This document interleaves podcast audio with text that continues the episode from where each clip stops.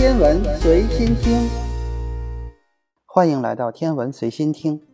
在我们的脚下有一片广袤厚实坚硬的大地，这就是地球。不过整个地球结构中，地壳只占了很小的一部分。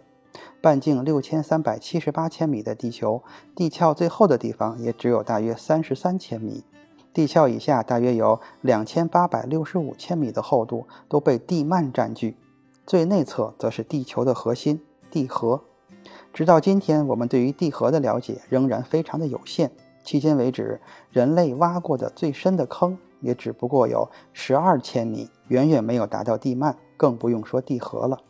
因此，我们目前也只能通过地震等方式来推测地核的结构。根据推测，地核分为两部分，最内侧是内核，外面是外核。内核是由固态的铁和镍组成的，而外核则是熔状态的铁在流动。不过，地核并非一直是这样。在最开始的时候，由于能量比较高，整个地核都处于熔的状态，直到温度不断散失，内核才凝固下来。至于这个内核冷却的时间，则一直是科学家们争论的焦点。在此之前，科学家们能够推算出的时间范围非常广，近至 5.65 亿年，最远甚至可能出现在45亿年前地球刚形成的时候。这样宽泛的范围很难给我们有效的参考，因此许多科学家孜孜不倦地进行着这方面的研究。最近，国外的一支科研团队采取了一种新的研究方法，他们在实验室中模拟出了类似于地球核心的条件，从而获得了比较可靠的数据。这个数据将内核冷却发生的时间大幅度的缩小，从 5.65 到45亿年前缩小到了10到13亿年前。这样的研究是非常有意义的，我们可以借此更加的了解地球，尤其是地核的演化历程。目前看来，科学家相信地核是地球磁场的根本来源，而地磁场的存在不仅锁住了地球的大气层和水分，也保护了地球生物免受太阳和宇宙辐射的伤害。不论从哪个方面来讲，这次对于地球内核冷却时间范围的缩小都可以有很好的借鉴作用。德克萨斯大学奥斯汀分校的地球科学家林俊福教授介绍说，我们对于地球发电机的起源以及磁场的强度始终充满了好奇和热情，因为它们对于一颗天体的宜居性来说是不可或缺的。所谓的地球发电机是由地球外核的熔铁所产生的，在这些熔铁的对流之下，就会产生地磁场。这是目前关于磁场来源的普遍说法。这种对流可能来源于两种机制，第一种是热对流，由温度产生梯度而形成，通常会出现在完全的液态内核中；第二种是成分对流，由于外核之中不仅仅有铁元素，还有一些元素，其中较轻的元素会在浮力的作用下上升，导致熔的物质流动起来产生对流。不论是哪一种情况，都可以导致离子或者是电子在这种导电性极佳的熔外核中流动，从而产生电流。而磁生电是众所周知的，于是地球磁场就出现了。科学家指出，这两种对流方式都存在于今天地球的外核之中，它们都为地球磁场贡献着自己的力量。但是对于没有冷却出固体内核的地球来说，成分对流是不存在的，只有热对流有可能出现。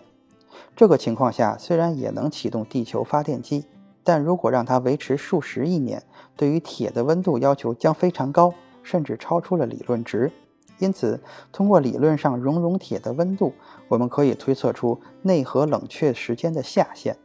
同时，为了达到现有的温度，地核里铁的导热效率就成了一个关键的因素。铁的导热效率随着其状态不同而变化，因此林教授和他的同事们在实验室中对铁在不同压力和温度下的导热性来进行对地核的研究。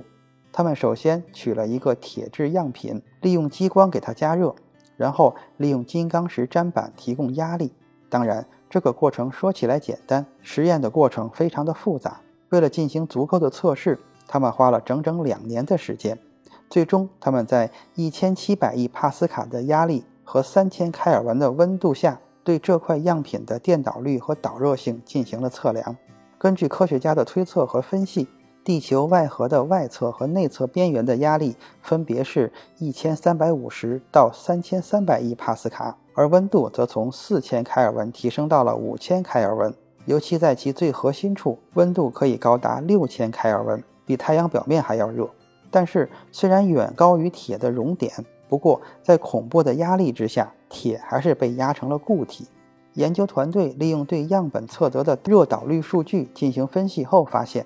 如果内核的年龄真的像以往所推测的最晚极限 5.65 亿年来计算的话，测量的数据要比理论值低了 30% 到 50%，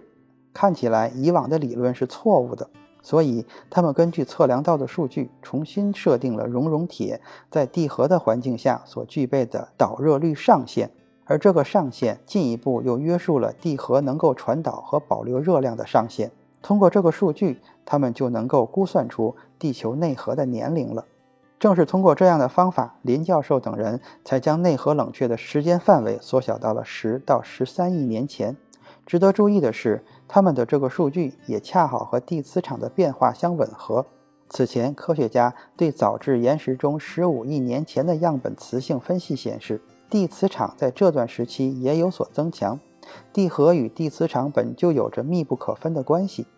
而两项研究的一致性也让我们对这些结果更加有信心。不过，还有一点不得不提，那就是 5.65 亿年这个数字也并非是其他科学家一拍脑门就提出来的。巧的是，这个数字同样来自于当时地球岩石样本所体现出来的地磁场的增强。如果10亿多年前的那一次增强真的来自于内核的冷却凝固，那么 5.65 亿年前地球又发生了什么呢？没有人知道这个问题的答案。研究团队也承认，这需要更多矿物物理学、地球动力学和古地磁学等方面的进一步研究和联系。保护我们生命安全的地磁场究竟是怎么产生的？地球最深处的核心到底有着怎样的秘密呢？我们真的希望科学家早日给出这些答案。今天的天文随心听就是这些，咱们下次再见。